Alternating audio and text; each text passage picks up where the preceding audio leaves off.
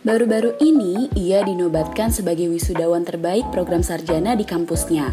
Pernah mewakili Indonesia untuk sebuah kompetisi di Australia, berhadapan dengan kompetitor dari Jepang, Korea, sampai Amerika.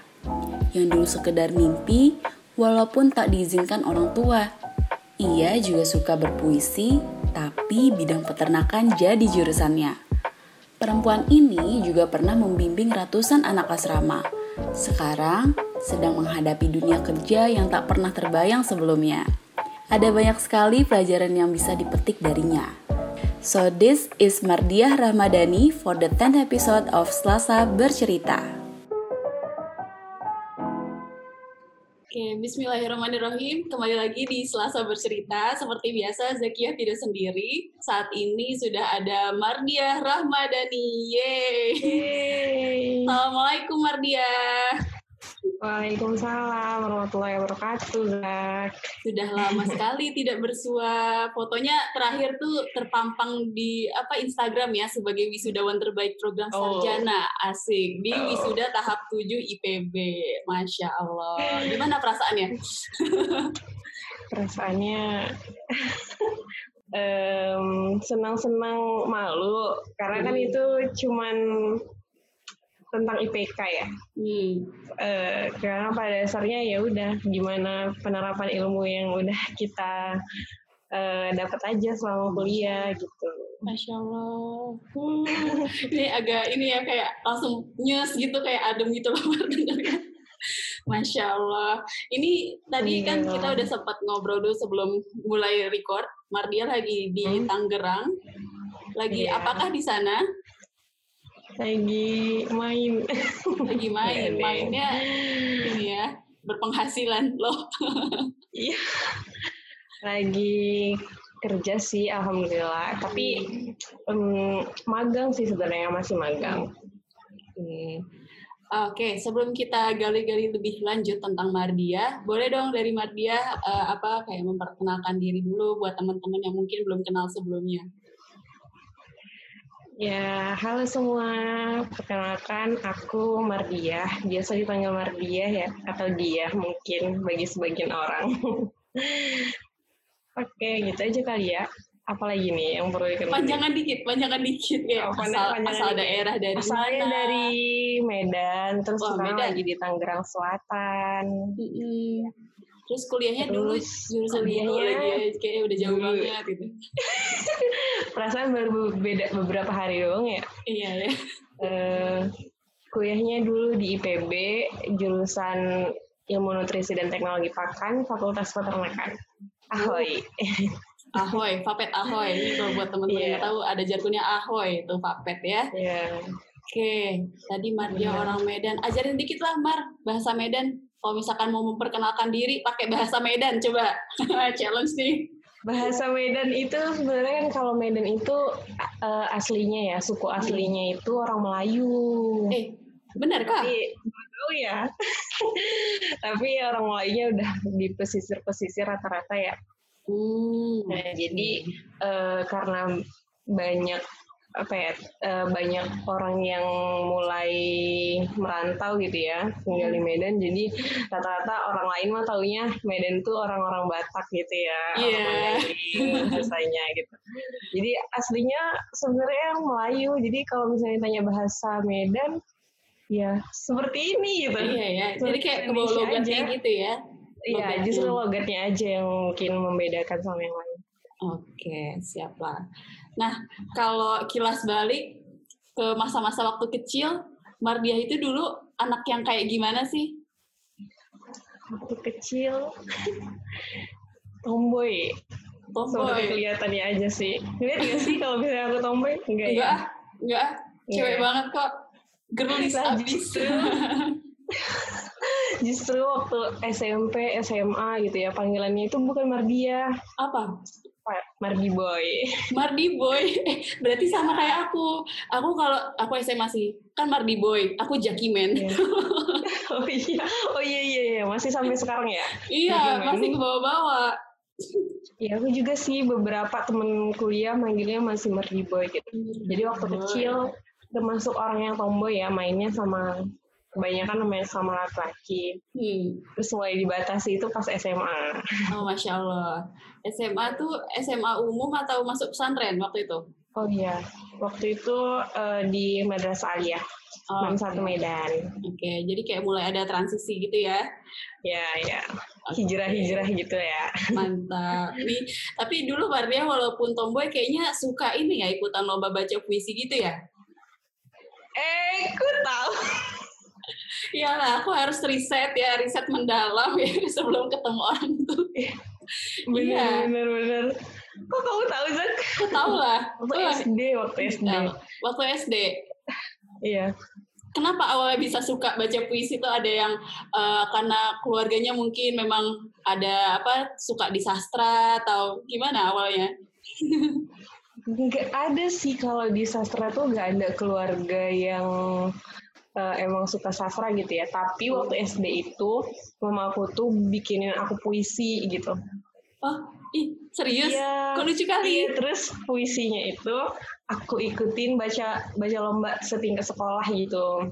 Iya, masih ingat nggak judulnya? Gak, ingat lah. Apa? Judulnya Benderaku. Jadi itu tentang Islam, mm-hmm. gitu ya. Kayak uh, intinya tuh perjuangan para orang terdahulu gitu ya tentang hmm. memperjuangkan Islam itu gimana terus rela bercucuran darah gitu-gitu. Uh, Tapi nggak ingat detail isi puisinya gimana. Ah, baru aku mau minta itu bacain lah satu bait gitu kan. Dulu tuh hafal banget tapi sekarang udah nggak begitu. Iya. Tapi masih suka yeah. inilah ya kepake suka baca puisinya kayak misalkan kemarin kan GFK kayaknya jadi voice overnya juga kayak beda nih oh, iya. orang iya. iya orang yang apa kayak ada background suka baca puisi itu ketika dia ngisi audio tuh pasti ketahuan beda makanya kayak Mar nih um, Mardia nih iya iya benar-benar terus SD suka baca puisi SMP juga sih terus waktu SMA hmm. Hmm, juga ikut lomba puisi sama teman tapi yang duet gitu loh tentang apa ya aku lupa puisinya tentang apa tapi itu dilombain tingkat uh, eh, SMA sekota Medan oh mantap suka baca puisi suka nulis puisi juga nggak nulis itu waktu SMA, tapi sekarang udah gak kasar lagi. Asik. Jajan ada di ini ya, di blog-blog dulu gitu suka update atau Facebook. Oh iya iya. Kayaknya kamu lihat blog aku deh. Enggak enggak, aku sebenarnya belum nyampe yeah. situ sih. oh. Iya iya sempat sempat. Ya ampun seru banget. Tapi kayaknya kan berarti dulu latarnya ke arah-arah ya apa bahasa gitu ya. Terus kenapa bisa yeah. sampai ambil apa belajarnya peternakan, peternakan. kenapa? Sebenarnya itu nggak kebayang sih kalau hmm. misalnya bakal lulus di peternakan. Justru awalnya itu pengennya itu di gizi. Gizi. Gizi manusia pilihan gizi pertamanya. Manusia. Ke hewan-hewan. Iya. Terus pilihan keduanya itu kan aku kan SNMPTN ya. Mm-hmm. Kebetulan alhamdulillah dapat uh, tiket buat ikutan SNMPTN. Terus pilihan pertamanya itu gizi IPB dan keduanya itu ilmu nutrisi dan teknologi pakan. Nah, aku ini bukan salah satu orang yang kecemplung ya. Aku sadar kok milih itu. Soalnya beberapa teman aku tuh rata-rata mereka ngelihat namanya ilmu nutrisi dan teknologi pakan terus kayaknya ini keren nih gitu kan. Tapi nggak tahu kalau ujungnya itu sebenarnya pakan, kirain pangan gitu kan beberapa teman aku. Aku sadar kalau itu peternakan. Terus uh, sebenarnya memilih itu karena rekomendasi dari abang sih karena yang lainnya udah eko, sarjana ekonomi kemudian ada yang ilmu komputer gitu ya ya udah gitu kenapa nggak mencari dalam hal bisnisnya yang bisa dibisniskan gitu nah hmm. jadi kepikiran tuh peternakan ya udah gitu nanti ujung-ujung kalau misalnya nggak jadi uh, nutrisionis manusia, hmm. jadi nutrisionis hewan gitu. Oke. Okay. Tapi kan belajarnya tuh kayak nggak gampang gitu kan? Ya, perempuannya banyak nggak sih di sana? Satu banyak banget. Justru tiga banding satu. Oh iya. Iya. Uh, kenapa kenapa? Aku masih suka mikir gitu kenapa ya anak-anak perempuan tuh banyak yang apa yang yang ngambil vapet tuh kenapa gitu kan? Uh, istilahnya kuliahnya apa kotor gitu loh. Ya sih? Ya kan ke ke kandang-kandang gitu. Kenapa? Apa yang menarik buat dipelajarin dari peternakan itu? Sebenarnya justru awalnya itu awal memilih vapet itu ya nah sebelumnya beda nih. Kalau di INTP kebanyakan perempuan mm-hmm. kalau di IPTP kebanyakan laki-laki. IPTP itu apa? Nih kan nggak semuanya IPB nih. itu oh ya IPTP itu ilmu produksi dan teknologi peternakan Oh, Oke, okay. berarti lebih. Nah, jadi kalau INTP itu ilmu nutrisi dan teknologi pakan. Hmm. Oh. Nah, jadi kalau di INTP itu kebanyakan perempuan, kalau di IPTP kebanyakan laki-laki. Oh, kebalikan nah, berarti. Mm, mungkin sebagian orang mikirnya kotor-kotoran gitu ya, eh, peternakan bau lagi gitu. Iya. Yeah. Tapi kalau udah ketika kita udah terjun dan kita udah cinta gitu ya sama apa yang kita pilih, apa yang kita lakukan saat ini, kayaknya bau itu atau takut itu akan hewan itu tuh udah hilang aja gitu.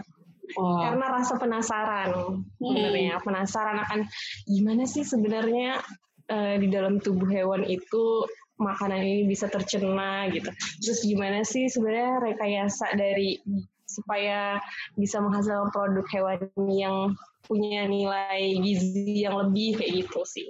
Jadi ditutupi rasa penasaran itu, makanya jadinya hilang dah tuh. Bukan wow. hilang serta merta hilang baunya ya. Jadi nggak jijik lagi gitu.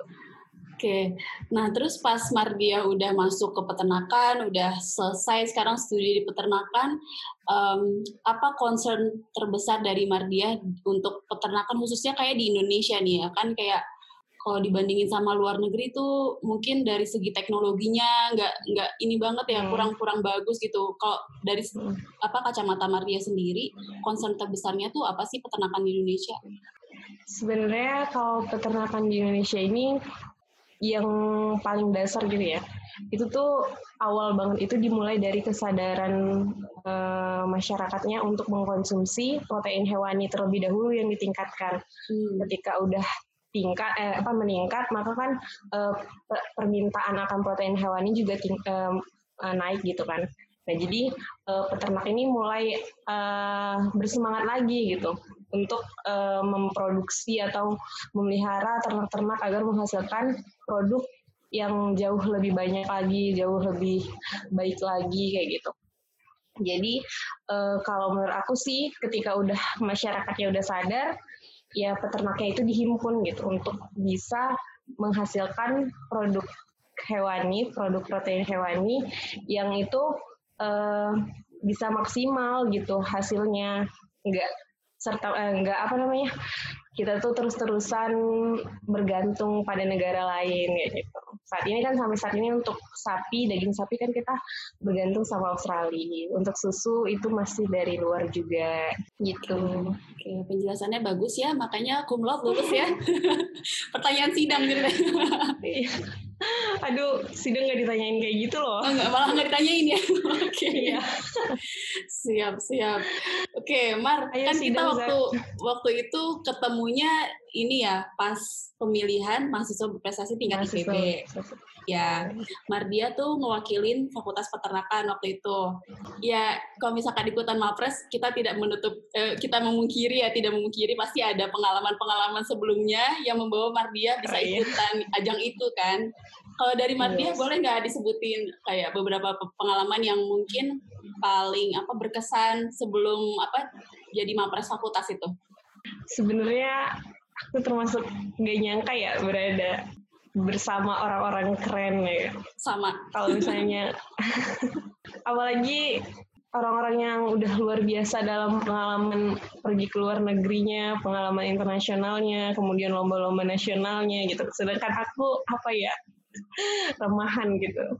Ya, jadi um, kalau ditanya pengalaman yang berharga yang bisa menghantarkan sampai ik bisa ikut mahasiswa berprestasi yang tingkat IPB itu jadi tuh uh, aku pernah ikutan lomba gitu ya lomba di internasional perwakilan dari IPB dan uh, Indonesia untuk lomba mic judging competition di Australia.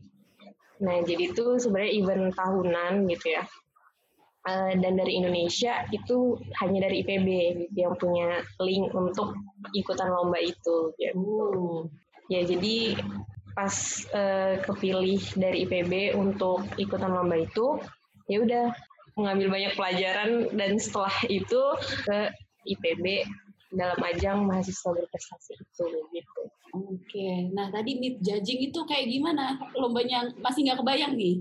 Jadi kita menilai daging-daging gitu ya, daging beberapa jenis daging, mulai itu lamb, uh, pork juga, kemudian beef, tiga itu sih, beef, lamb, sama pork. Jadi kita nilai uh, kualitas daging atau karkas, ya, uh, baik itu yang utuh atau potongan-potongan yang dia emang primer cut gitu tapi itu uh, penilaiannya itu sesuai dengan kualitas dari Australia kayak gitu gimana jadi yang ada ini tuh kan Intercollegiate Meat Judging Association hmm. Australia Australian Association gitu kan Ya, jadi udah kita nilai daging dari jadi kita nggak boleh nyentuh tuh daging tuh. Kita nilai aja berdasarkan warnanya kemudian kalau misalnya ada yang tahu marblingnya gitu. Kan uh, yang apa kayak serat-serat ya. ya. Wow. Gitu. Kan itu ada nilainya. Kalau misalnya semakin banyak berarti semakin bagus kayak gitu. Hmm.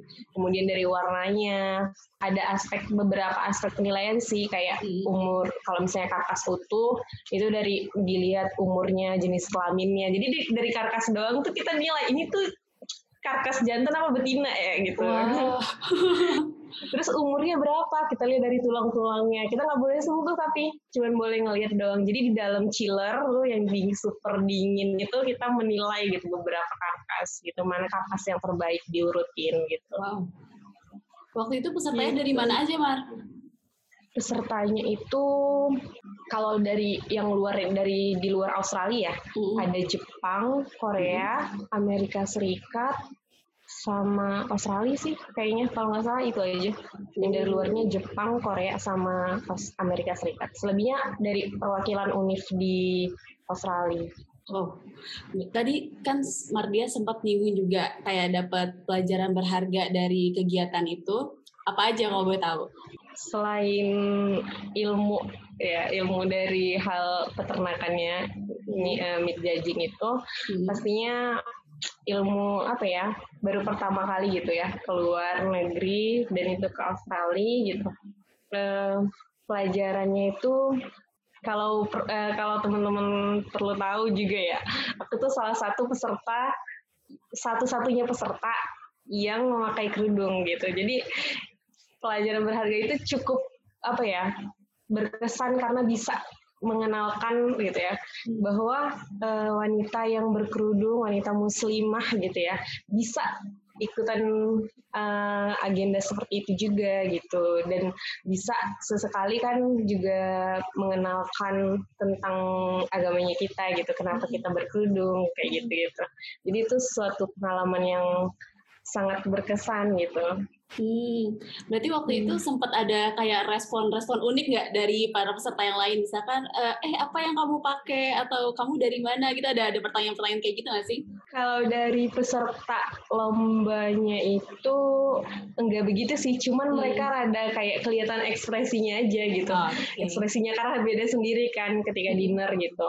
Nah paling kalau dari orang-orang yang ditemui. Jadi sebelum lomba itu kita keliling juga keliling peternakan, keliling keliling station-station gitu mm-hmm. untuk melihat gimana um, produksi dari mereka, gimana cara mereka memelihara sapi gitu kan. Nah, biasanya dari orang-orang masyarakat-masyarakat sekitarnya itu aja gitu yang nanya. Kayak itu kerudung sebagai tanda ini ya keluarga gitu. Karena aku kebetulan pakai kerudung yang motif-motif tuh. Biasanya kan polos gitu ya. Nah, jadi ketika pakai motif-motif, oh itu kerudungnya khusus untuk keluarga kamu aja ya gitu. Hmm. Jadi ya cukup jelaskan aja sedikit gitu. gitu. Wah. Hmm. Terus kalau misalkan berarti lomba yang waktu di Australia itu sama nggak waktunya dengan winter course yang di University of Adelaide? Oh iya, dalam waktu yang sama gitu ya. Hmm. Sebelum lomba itu kita ada sedikit pengenalan tadi kan mengunjungi beberapa tempat ya ke Darwin, yeah Adelaide baru ke Waga-Waga lombanya gitu. Mm. Jadi uh, di, jadi winter course-nya itu uh, ketika di Darwin sama di Adelaide-nya gitu. Di Adelaide kita um, belajar aja sih sekalian review sebelum lomba kayak gitu bareng teman-teman tim dari Adelaide gitu. Oke. Okay. ya. Kalau Mardia kan ngelihat mungkin universitas sana tuh bagus gitu ya. Ada rencana nggak buat lanjutin studi di sana? Atau mungkin di negara lain? Sebenarnya kalau niat ada banget gitu ya. Tapi eh, karena aku tuh lalai gitu ya waktu masa-masa persiapan skripsi. Jadi aku tuh nggak cari info terkait beasiswa saking uh, apa ya terlalu fokusnya gitu ke skripsi sampai lupa pasca dari kampus ini ngapain gitu. Nah jadi hmm, buat teman-teman juga jangan sampai lalai kayak aku ya, apalagi Zaki ya pasti udah ngeplan ya kayak gimana. Nah jadi uh, aku lalai banget tuh sampai lupa cari tahu beasiswa yang aku targetin gitu. Sebenarnya aku targetin beasiswa yang Australian government itu gitu. Nah, jadi uh, jadilah aku menunda gitu, menunda untuk lanjut S2 itu ke Australia karena tadi nggak ada apa ketinggalan info. Nah, insya Allah, eh tapi untuk tahun depan aku bukan menargetkan Australia lagi gitu. Wah, mana nih? Tunggu saja, tunggu saja. Wah, ini rahasia ya. Mohon doanya aja gitu. Amin. Sempat mungkin... kepikiran juga untuk melanjutkan kuliah di luar. Oke, mungkin kan justru Tapi nggak dengan... menutup kemungkinan ya aku tetap kuliah di dalam negeri. Iya, iya. Pokoknya tidak. Ya, benar-benar. Tapi mungkin juga kan karena tadi uh, Mardia dapat kesempatan untuk magang dulu, mungkin nanti malah bikin aplikasi S2-nya lebih matang gitu lah. Ya, aku sih berharap seperti itu. Jadi fase yang aku jalani saat ini tuh eh, nggak uh, hanya sekedar apa ya sebagai pelampiasan ataupun sampingan doang gitu, tapi emang bisa menjadi apa ya menambah ilmu aku juga karena posisinya ini tuh sangat sebenarnya kalau misalnya dipikir-pikir kayaknya ini bukan Mardia banget gitu. Tapi ternyata pas dijalani, oh iya ini aku banget gitu. Jadi ketika kita menilai sesuatu dari luar tuh uh, dan belum uh, kita tuh nggak menilai diri kita tuh hanya sebatas kayak kayaknya aku nggak bisa deh. Ternyata pas dalamnya, oh iya, ternyata ini yang udah aku, misalnya ini aku banget gitu, kayak nulis-nulis tentang peternakan, hmm. pencerdasan terkait protein hewani gitu-gitu. Jadi aku mulai ikhlas dan seneng sih ngejalani yang sekarang gitu. Tapi sempat ada ngerasa apa kayak takut gitu nggak sih pasca kampus karena kan transisinya lumayan ini kan drastis gitu dari yang biasanya belajar di kelas mungkin organisasi masih biasa terus kayak sekarang udah istilahnya masuk ke dunia kerja Mardia ngerasa kayak kaget gitu nggak? Iya aku ngerasa kaget pasti tapi itu berjalan satu minggu karena masih penyesuaian gitu ya hmm. nah jadi hmm, di satu minggu awal itu aku nggak percaya diri gitu. Sebenarnya aku ini bisa nggak sih uh, di bagian ini gitu, hmm. di bagian digital marketing gitu.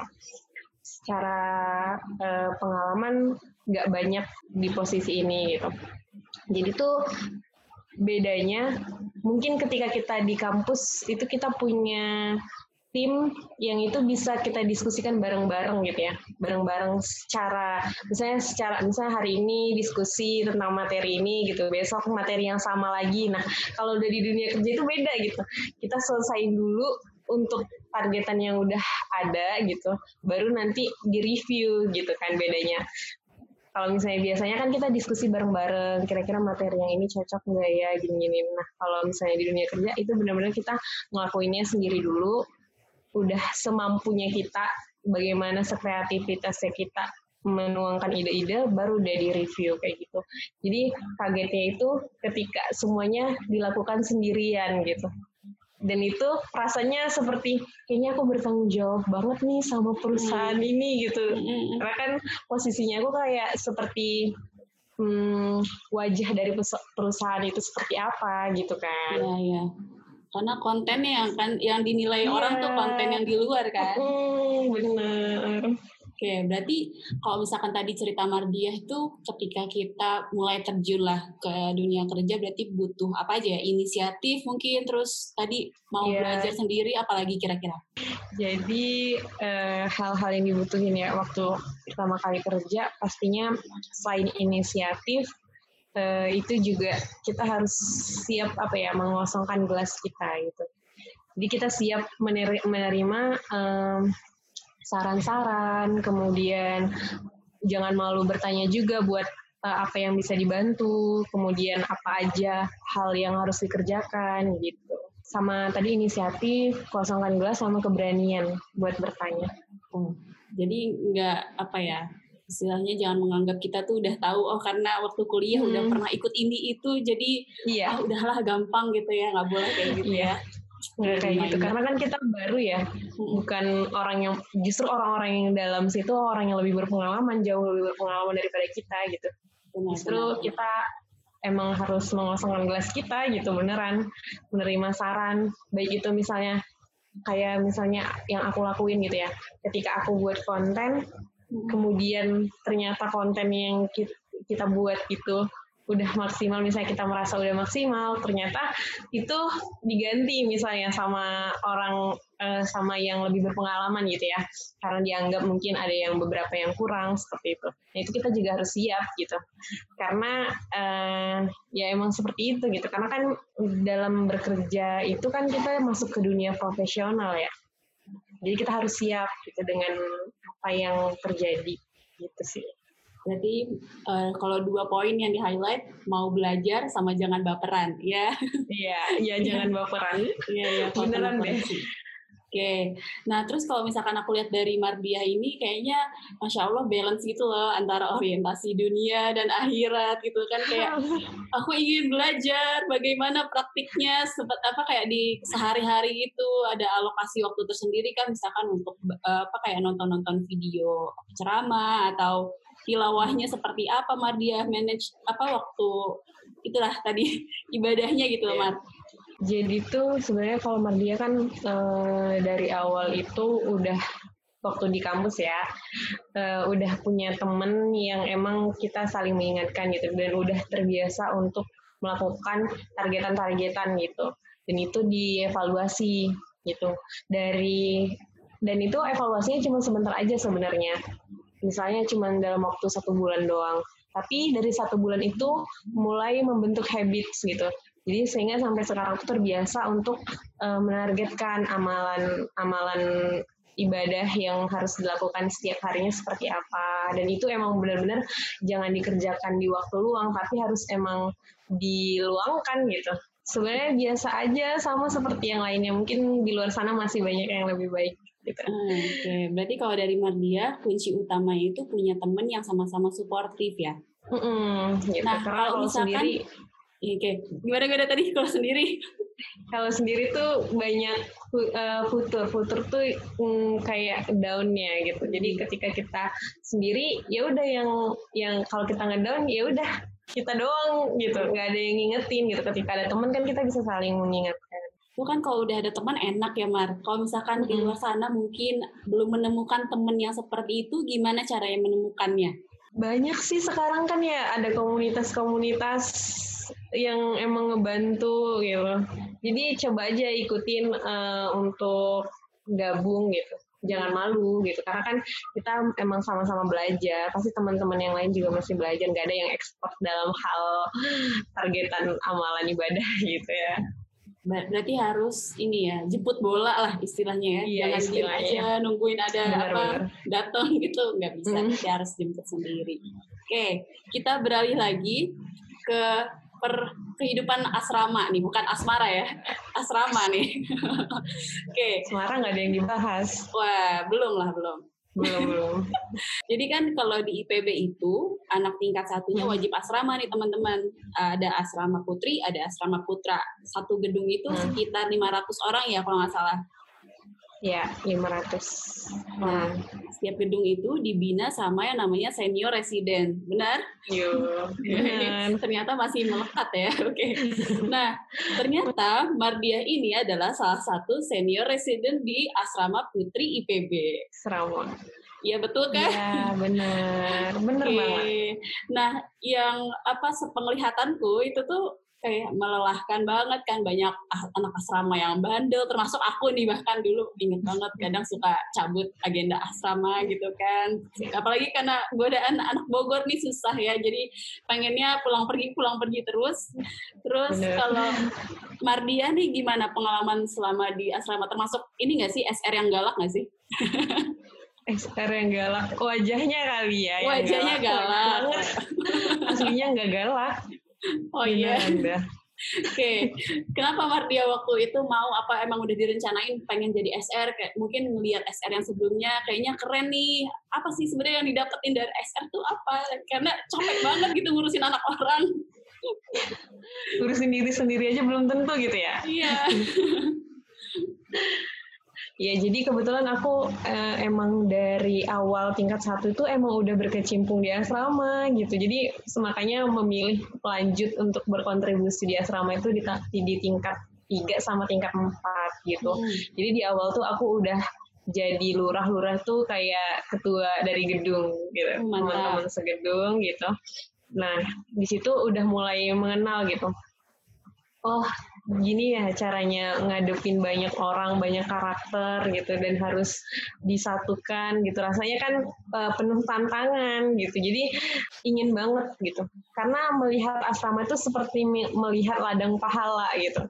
Karena kan kita membentuk karakter atau membantu ya, membantu membentuk karakter seseorang, banyak orang deh di asrama ya. Banyak orang gitu dan itu pasti sangat besar banget pahalanya gitu. Ketika kita bisa mengajak setidaknya sedikit mengarahkan aja itu mungkin udah bertambah sedikit pahala gitu. Walau sedikit kalau ditambah dikalikan berapa ratus orang jadi banyak gitu. Hmm. gitu sih. Jadi hmm, walaupun mungkin uh, dipandang kayaknya SR ini sulit banget gitu ya. Tapi itu sangat menyenangkan gitu. Melihat ber berbagai karakter orang di sana ada yang rajin banget, ada yang mungkin malas banget, gitu, ada yang eh, baik, ada yang sedikit baik kayak gitu. Nah, tapi di situ tantangannya gitu. Dan di situ eh, banyak pelajaran yang bisa diambil gitu dari pengalaman. Karena kan kita belajar dari pengalaman gitu ya. Jadi kita mendengarkan cerita adik-adik asrama, nah itu justru eh, membuat merefleksi diri kita sendiri gitu. Oke, ada nggak satu cerita uh, yang paling Mardia ingat dari adik uh, adik-adik lagi adik-adik itu mungkin? Kayak waktu itu ada satu anak dia kayak gini gini gini terus gitu. Ada nggak yang paling Mardia paling ingat sampai banyak sekarang? sih. Banyak banyak banget sebenarnya. Cuman ada waktu aku baru pertama banget jadi SR gitu ya. Itu tahun pertama aku menjadi SR dan aku belum berpengalaman gitu ya bagaimana mentreat orang. Jadi tuh adik itu tuh tiba-tiba datang ke kamar aku mengetok gitu ya izin pamit pulang dan nggak balik lagi. Itu tuh sangat apa ya aku tuh shock dan kayak dia nangis nangis datang minta pulang dan nggak mau lanjut kuliah lagi gitu.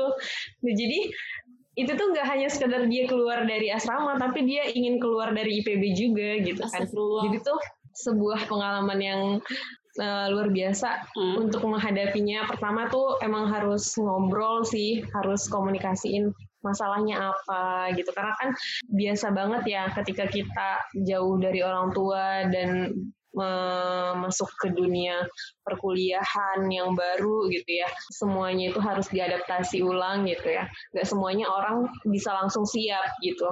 Nah dia ini salah satu yang unik gitu. Uniknya cenderung lebih suka sendiri gitu. Jadi eh, pada akhirnya ya emang ketika udah dikomunikasikan nggak bisa dikompromikan lagi gitu. Dan tetap harus memutuskan keluar dan pulang hari itu juga gitu. Wah, banyak sekali berarti drama di asrama ya? Iya, lucu-lucu tapi. Terus ada nggak eh, Mardia ngerasa nih perubahan sebelum jadi SR sama sesudah jadi SR tuh apa yang paling berasa? Yang paling berasa itu dalam sisi mendengarkan sih. Wow.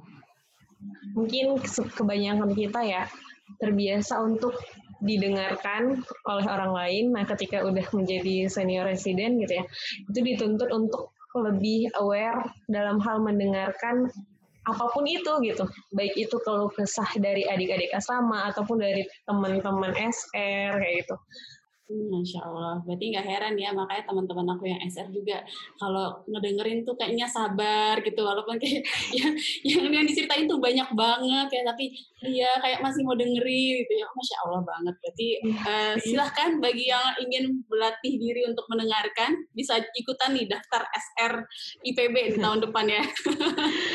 Siap, asramanya semoga masih ada ya. Oh ya, semoga hmm. kondisinya semakin pulih jadi bisa kembali ya. lagi ke asrama. Oke. Okay. Nah, Mar, kalau misalkan dengerin cerita Mardia tuh kayak lurus-lurus aja gitu, lempeng-lempeng aja. Ada nggak sih apa kegagalannya gitu selama ini? aku juga merefleksi ya. Hmm. Kayaknya aku nih dari mulai SM masuk SMP, kemudian SMA, kuliah, kerja gitu ya. Itu tuh kayak Allah permudah gitu. Oh, Masya Allah. Semuanya, Alhamdulillah banget gitu. Terus aku merefleksi lagi, kira-kira uh, setiap orang tuh pasti punya kegagalan ya tapi uh, aku tuh selalu bersyukur gitu setiap uh, apa pun yang aku lakukan ataupun apa yang aku peroleh itu aku bersyukur. Jadi kalau ditanya daunnya atau masa-masa uh, nggak enaknya itu ada banget gitu. Itu di awal-awal kuliah. Ini yang aku ceritakan waktu seleksi, eh aku nggak cerita ke siapa-siapa sih, tapi waktu seleksi mahasiswa berprestasi, aku sempat nangis gara-gara ini. Oh iya, oh iya. aku tuh eh, dari tingkat satu itu kan kita kan buat ini ya mimpi-mimpi 53 mimpi atau berapa mimpi gitu Iya, benar. Nah, salah satu mimpi yang aku tulis itu bisa pergi ke luar negeri. Nah, eh, jadi ini dibalik aku bisa pergi ke Australia juga ya. Awalnya itu kan pengen ke luar negeri, ikut apa aja gitu, entah seminar, entah lomba, atau cuman exchange gitu kan. Nah, aku mulai coba izin ke orang tua gitu ya itu di semester kedua. Jadi itu semester kedua kan liburan kemudian waktu liburan sebelum balik lagi untuk semester ketiga itu aku sempat izin untuk uh, mau boleh nggak sih aku ikutan uh, kegiatan ke, uh, ke luar negeri? Gitu. Nah di situlah mulai uh, percekcokan gitu antara dua orang aku dan mamaku gitu ya. Uh, bahwa mamaku bilang intinya yang intinya adalah mama tuh nggak pernah bangga anaknya bisa keluar negeri. Gitu. Tapi yang mama banggakan ketika kamu bisa menjadi lulusan terbaik. Wow. Dan itu tercapai sekarang? Ya ya jadi uh, di awal banget mamaku tuh bilang seperti itu gitu ya. Tapi aku tetap berkeinginan gitu. Aku sempat uh, cekcok yang sampai aku tuh nangis, kemudian ayahku tuh nangin aku gitu. Nah, tapi sampai itu ributnya nggak, uh, maksudnya kayak diam-diamannya itu sampai aku pergi ke Bogor gitu. Jadi ketika di bandara mamaku juga pesan gitu, jangan yang aneh-aneh ya, udah belajar aja gitu. Hmm. Belajar aja, kuliah aja, nggak usah mikirin uh, untuk ikut kegiatan di luar kayak gitu. Hmm. Fokus aja intinya belajar kayak gitu. Nah, tapi ketika ada pengumuman kalau misalnya seleksi untuk yang lomba itu, lomba mid judging itu, aku melihat kayaknya aku ditakdirkan untuk ikut ini gitu. Aku pengen banget nih untuk ikut ini gitu. Tapi kayak gimana ya cara izinnya? Jadi itu aku dari dulu tuh terbiasa untuk izin itu mepet setelah aku mau melakukan sesuatu gitu. Nah, jadi uh, sebelum aku uh, ikut eh, seleksi mid judging ini yang di IPB, eh, aku tuh izin dulu ke orang tua aku. Nah, saat itu orang tua aku cuman bilang gitu, ya udah diikutin aja dulu, dibuktiin bisa atau enggak kayak gitu. Intinya menantang aku dan aku semakin tertantang gitu kan ya. Jadi eh, aku ketika tahapan-tahapan seleksinya aku tetap minta doa restu gitu ya entah itu direstui atau enggak aku enggak tahu gitu ya aku ikut aja gitu semuanya dan aku merasa sebenarnya ketika itu banyak uh, orang-orang yang mungkin bisa lolos gitu selain aku. Tapi uh, masya allahnya gitu ya alhamdulillahnya aku bisa lolos. Kalau di flashback lagi sebenarnya aku tahu sih alasannya gitu. Uh, karena dulu waktu aku apa itu namanya mid cowboy. Mid cowboy itu kayak masa perkenalan fakultas Nah, di situ ada salah satu pembicara yang dia uh, dulunya ikut itu juga dan ketika dia berbicara, aku tuh salawatin Zak. Uh. Jadi tuh aku salawatin kalau aku tuh pengen banget ikut kegiatan itu gitu. Aku kayaknya nanti aku harus ikut kegiatan itu. Jadi ketika aku lolos di kegiatan untuk yang mid judging di tahun selanjutnya itu, nah di situ aku bersyukur dan langsung keinget gitu oh iya dulu aku pernah salawatin ini gitu. Dan di luar itu ya ketika aku udah alhamdulillah berhasil untuk bisa keluar negeri untuk lomba mid judging itu di satu sisi aku juga tetap bertanggung jawab dong apa yang dengan apa yang mamaku ucapkan gitu. Kalau beliau bakalan bangga kalau anaknya bisa uh, jadi lulusan terbaik kayak gitu. Dan itu tetap aku usahakan dengan maksimal gitu ya ketika aku kuliah kayak gitu. Jadi alhamdulillah sih Allah permudah gitu. Hmm, Insya Allah, gitu. ini merinding sekali dengar ceritanya, Mar, ya ampun. Tapi kan, ya itu, um, tadi ada goalsnya dari orang tua pengen jadi wisudawan terbaik. Nah, pasti mm-hmm. dalam perjalanannya, oh lagi semangat-semangatnya, terus lagi, aduh, uh, down-downnya, pas lagi, apa, kayak di titik males atau titik down, itu Mardia gimana caranya buat stabil lagi, naik lagi gitu? aku sih sampai sekarang bingung ya. Kalau hmm. aku tuh tipe orang yang uh, belajar itu ya udah di kuliah gitu. Jadi dari dulu dari SMP, SMA, kemudian kuliah, aku tuh justru memanfaatkan momen aku belajar di kelas gitu. Jadi ketika aku pun uh, daun itu yang aku ingat emang orang tua gitu supaya aku bisa bangkit lagi. Bukan berarti aku bisa menjadi wisuda eh, lulusan terbaik yang diumumkan itu karena aku rajin banget belajar gitu ya.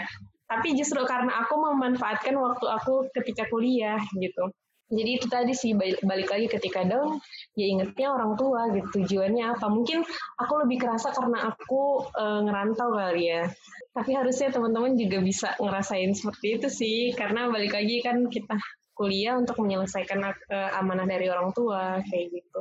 Insya Allah.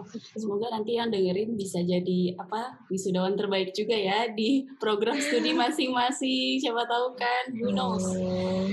Oke, okay, terus um, ada satu hmm. lagi yang aku ingat Mardia kalau nggak salah ini ya bikin project apa kolaborasi mimpi.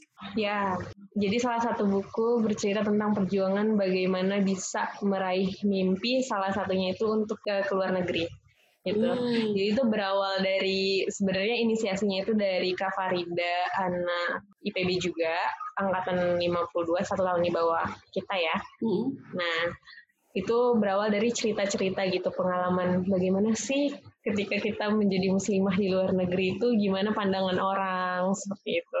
Dan jadi dari dari cerita-cerita itu kakaknya e, berinisiatif gitu untuk gimana kalau misalnya kita kumpulkan anak-anak IPB yang e, juga memiliki pengalaman yang sama untuk menuliskan cerita mereka dan menjadikannya dan menjadikannya satu buku supaya bisa di-sharing ke banyak orang.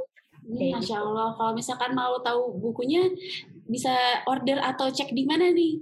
Boleh ke Instagramnya sih, masih ada. Masih Ribi. Apa namanya? Kolaborasi Mimpi. Kolaborasi Iya, kolaborasi mimpi.id. Wah, nice. Jangan lupa dicek teman-teman. Oke, okay. um, tadi kan menyinggung soal mimpi, asik. Mardia, mimpi terbesar yang ingin dicapai ke depan tuh apa sih? Boleh dari dong sisi tahu. mana nih? Wah, eh, ini dari sisi dunia dan akhirat bukan maksudnya. iya. Boleh, boleh dua-duanya. Dari sisi dunia. Boleh, boleh. Jadi tuh aku pengen banget jadi seperti tahu kan ya, yang peternak asal New Zealand. Siapakah dia? Wah, aku awam sekali. ya jadi aku intinya intinya aku ingin menjadi seorang pengusaha dalam bidang peternakan. Spesifikasinya sampai saat ini aku ingin fokusnya di kelinci. Kelinci? Wah, iya. kelinci. Yeah. Kenapa kelinci? Ya karena orang menganggapnya hanya sekadar lucu, tapi aslinya itu enak. Oh iya, sumpah aku aku jadi kebayang ini peliharaanku dulu sempat pelihara kelinci, terus bayangin iya. apa sate-sate kelinci yang di pinggir jalan puncak ya kalau nggak salah. Hi, iya. tega kali lihatnya. Nggak tega ya, padahal aslinya enak itu.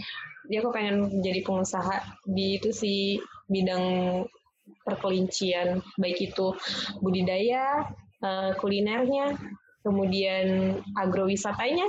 Gitu. Hmm. Mantap. Sama ke depannya ya kenapa menjadi pengusaha sebenarnya kan pada akhirnya kita akan balik menjadi seorang ibu nantinya ya. Jadi hmm. ingin menjadi ibu yang berdaya, jadinya memiliki usaha gitu. Jadi sambil bisnis gitu.